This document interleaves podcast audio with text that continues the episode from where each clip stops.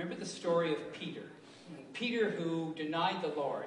What a horrible thing that he did in Jesus' hour of need after he's been arrested. Peter, who had been the loudmouth of the disciples, who had been the bold leader, who had been the one who had said, You are the Christ. That very Peter, the very one, he was the one who denied the Lord three times, even though the Lord told him he would ahead of time. And he said, Oh, no, that could never happen. That would never happen. But in actual fact, he did, and he was deeply sorrowful for his behavior and what had happened, that he had let the Lord down in his great hour of need. But we do read on in the chapter in John, as we look in the latter part of the book of John, that Jesus restored Peter and brought him back and restored him to the fellowship. It is interesting that as we look at that story and the history that happened, that Peter never had the prominence in the disciples that he did again. He was not the leader. They elected James to be the leader of the disciples, which would have been Peter's position if he'd. We are speculating that that's what have happened, but it probably would have been true. Jesus simply asked him three different times, Do you love me? That was the test that he gave. Do you love me, Peter? And as you remember the story, you can refresh your memory about that story and, and the uh, incident that happened with Peter in chapter 21 of the book of John. So, what we learned from that was Jesus forgives. It's amazing that Jesus, even though when he was on the cross, he said, Father, forgive them, for they do not know what they are doing. To those who were put nailing him to the cross. How could that happen? It tells us something about Jesus and his love. It tells us something about Jesus and how that he does not hold grudges. Remember that. We also find that uh, when uh, Stephen was stoned, the first Christian martyr in 34 AD, when he was stoned, he said, Lord, do not hold this sin against them. Same sort of thing that had happened, that same sort of forgiveness that was offered to them immediately was offered by Stephen, just as it had been by Christ just a short time earlier.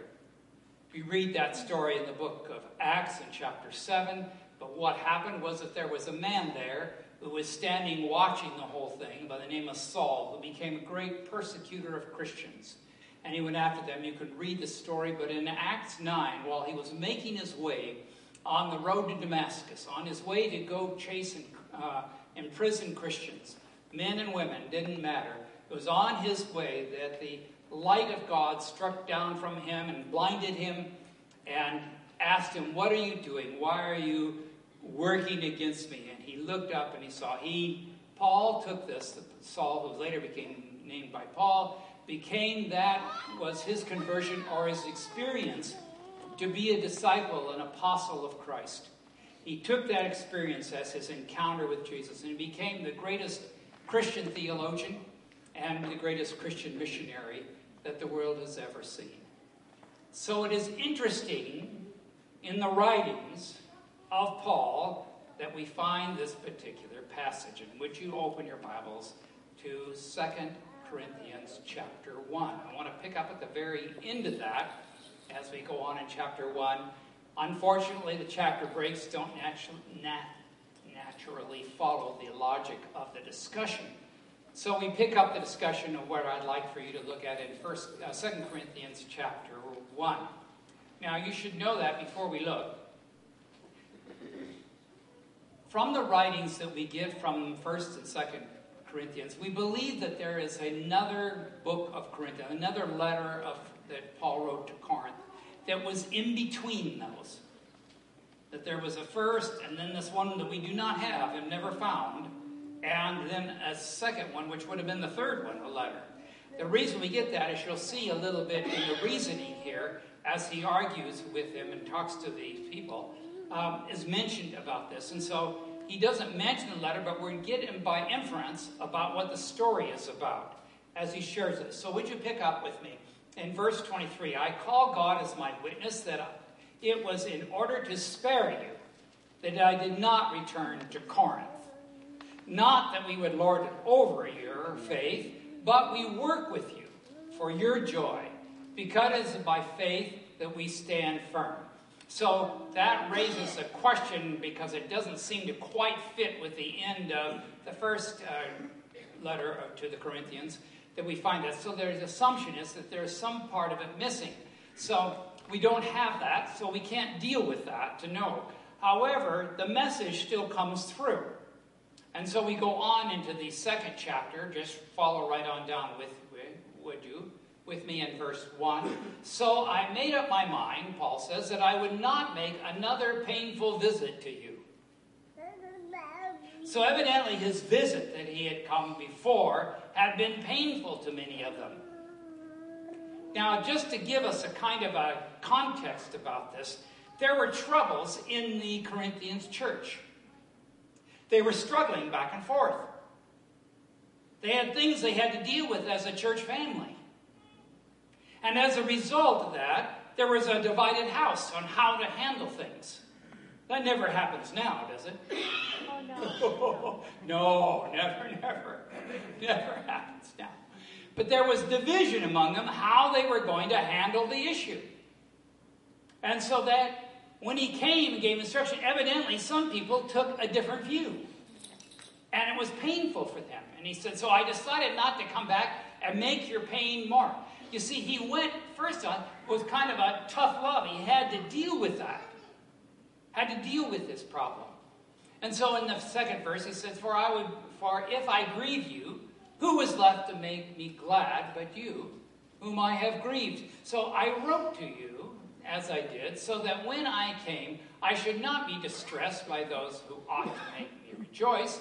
I have confidence in you all that you are uh, that you would all share my joy. For I wrote you, verse 4, for I wrote you out of great distress and anguish of heart, and with many tears, not to grieve you, but to let you know the depth of my love for you. And as I saw that again, I looked at that let you know the depth of my love. The depth of what it. So the writings that he was sharing with the church of Corinth was to share with them I'm writing you and saying these things to you about what you need to do and about my, well, criticism, my critique, my encouragement, in order for you to know that that's how I love you. I'm sharing with that with you. Please don't get upset. He also said in Ephesians, we won't look there at the moment, but Instead, he would say, Speak the truth in love, which could be very difficult, very difficult to say. Well, years ago, I had a man in my church that um, he felt that it was important that he call it like he sees it. Yeah. So he had no compunctions. He said, I, uh, I pride myself in that I'm frank about things and I let people know exactly what I'm thinking and what I think of him. And he was an elder in our church. And he did. He just let it fly no matter what it was. And he hurt people's feelings all through the church. Eventually, the church got so sick of it, they took him out of being an elder. They got so sick of his being frank. Well, I'm just being honest. Yeah, brutally, hurtfully. That's not what Paul is talking about. I thought this was interesting if we find ourselves taking secret pleasure in words that give pain, it means that we are deficient in love.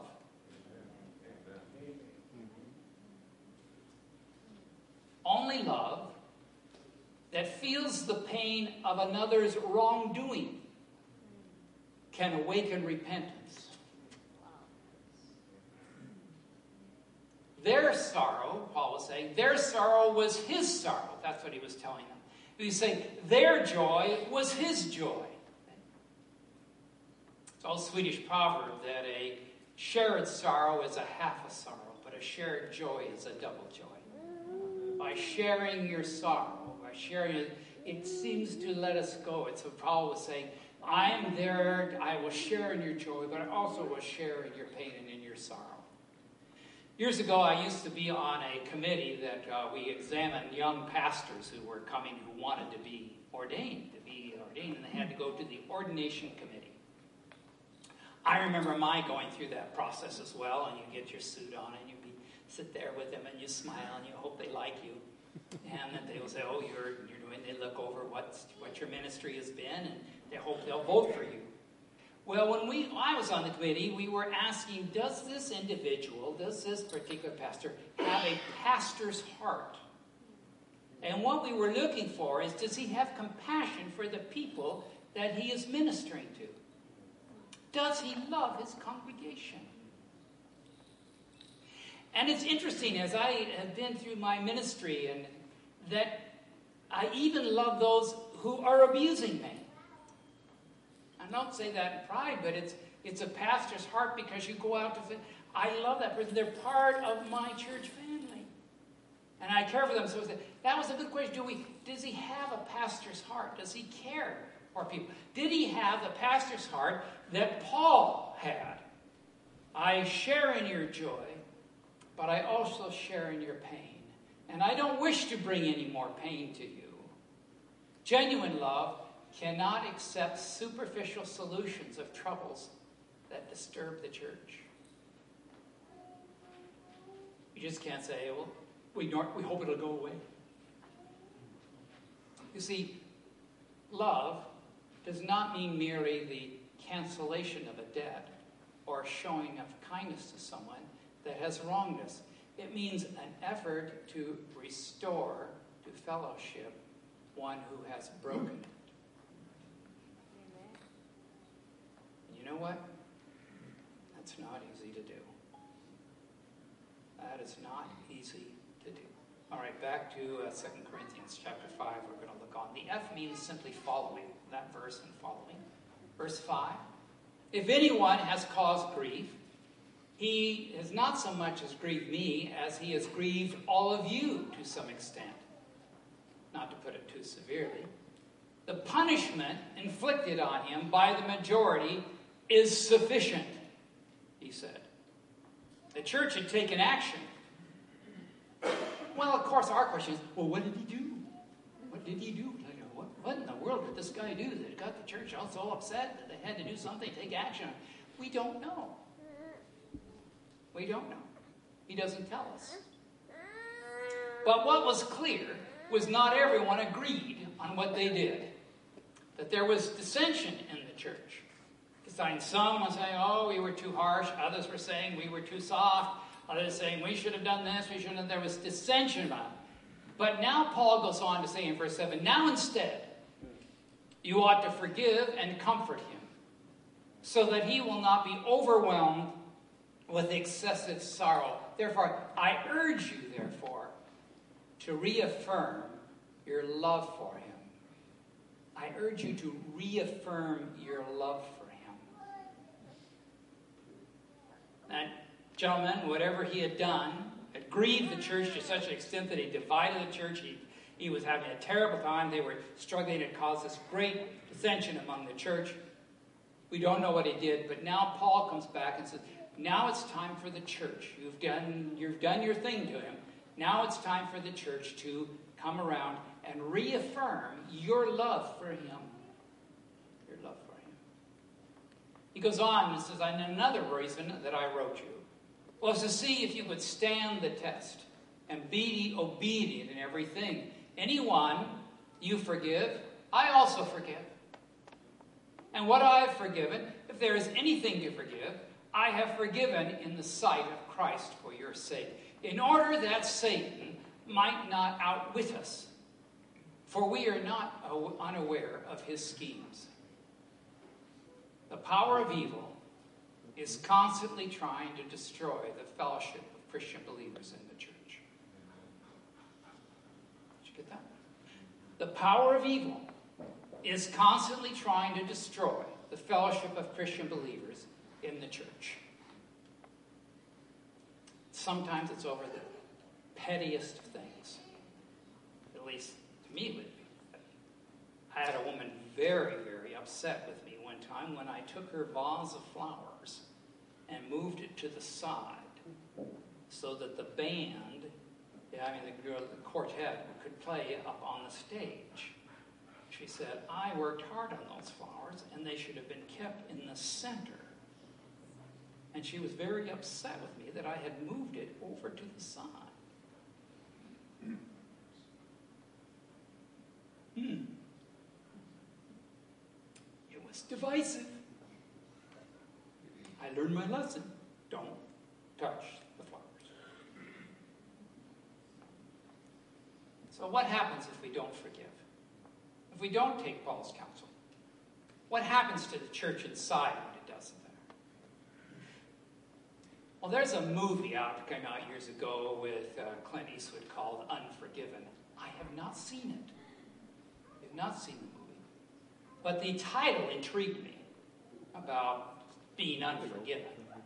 And so I read a little bit about what the storyline is about, and I don't want to particularly get into that. But what happened in the storyline is it turns brutal and ugly as the longer it goes on.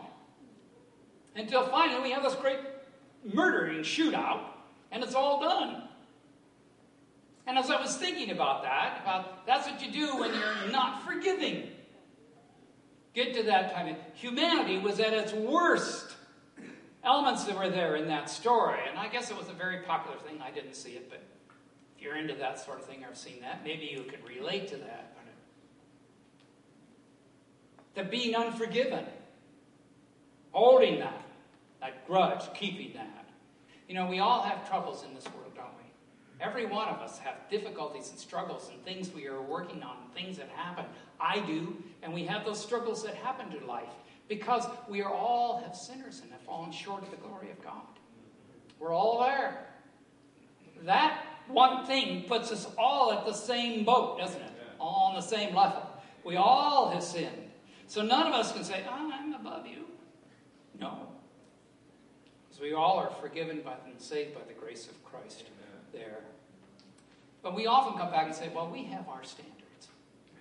We have our standards. Well, as I was reading this passage, I, I wanted to look at this and I wanted to say, well, protecting standards or restoring people, are they in different realms? Is, is that what is that protecting the standards or are we working to restore them? And Paul said to us, we must restore them in love.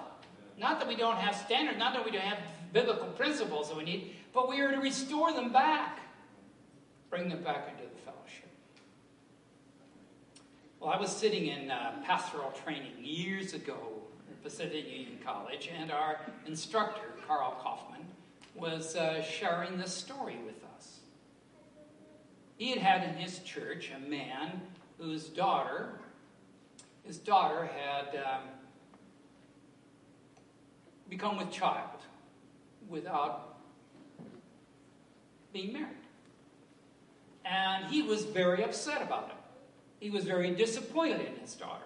That this had happened. And therefore, he did not go to the wedding. They had a wedding and had thing and didn't go to it. And so he sat, and so he didn't speak to his daughter for several years. No communication between he and his daughter because he was so upset about this had happened. So the pastor went to visit him because now he's really a sour person. And he went to visit him and he talked to him and he said, Don't you want to restore things with your daughter? Don't you? And, oh, I would love to, but uh, I don't know what to do now. It's been such a long time. It's been a couple of years. I haven't spoken to her in a couple of years. And so they said, the pastor said, Well, why don't you do something as a gift to her? What does she need? They're struggling. So what does she need? What, what could you give her to try to restore back? And he said, Well, what she needs is a refrigerator. Well, go buy her a refrigerator. So he did he went and bought a refrigerator and took it over to her little humble place where she was living with her husband and their baby. Met his granddaughter for the first time. And there was weeping and asking for forgiveness and cleansing and restoration.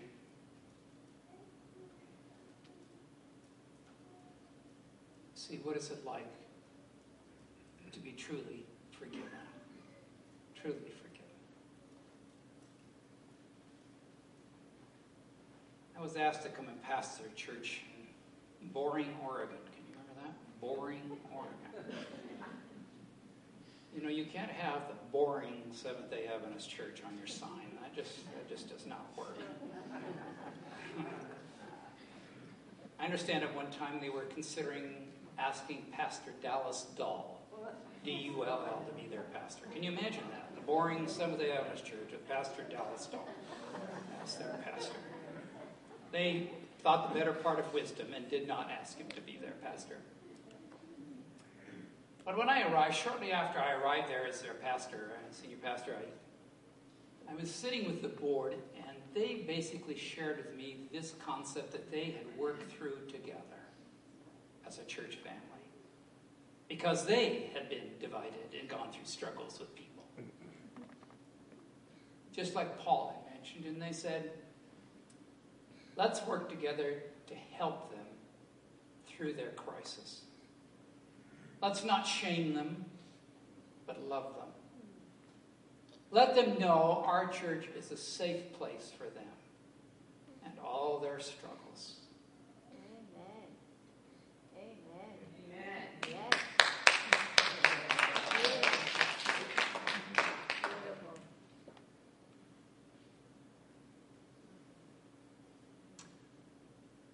I know what that's like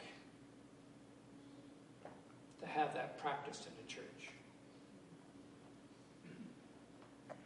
Divorce happens, and the church did not try to investigate to throw which one out, but work with the family so the children could have a safe place to worship with their parents, even though they sat on opposite sides of the church. They were not shamed. They were not brought up for ridicule. They were surrounded by love. It helped them through an incredibly difficult time.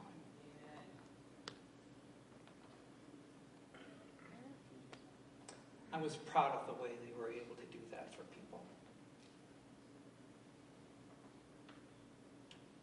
And makes me ask what about here?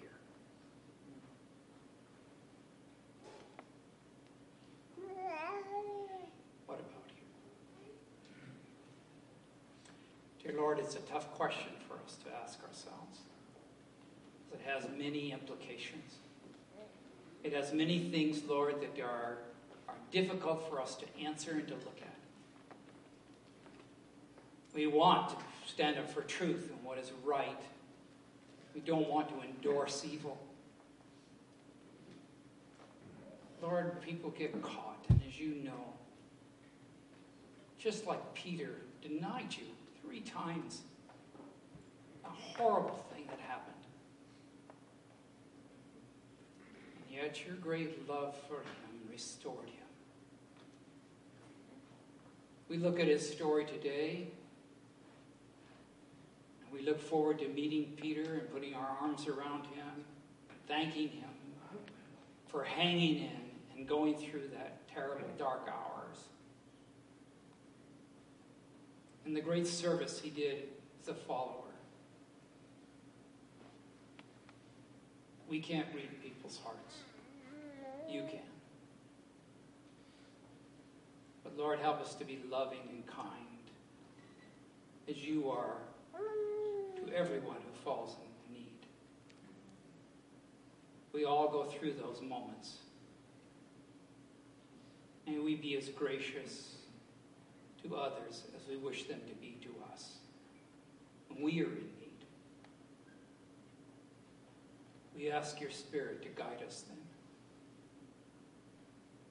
As the weeks and months go ahead, let us talk together as a church family, Lord, to know how we are going to relate to others. That this house may be a place where people who are never shamed, but are always known they're loved. And the doorway back to you is always open. In Jesus' name.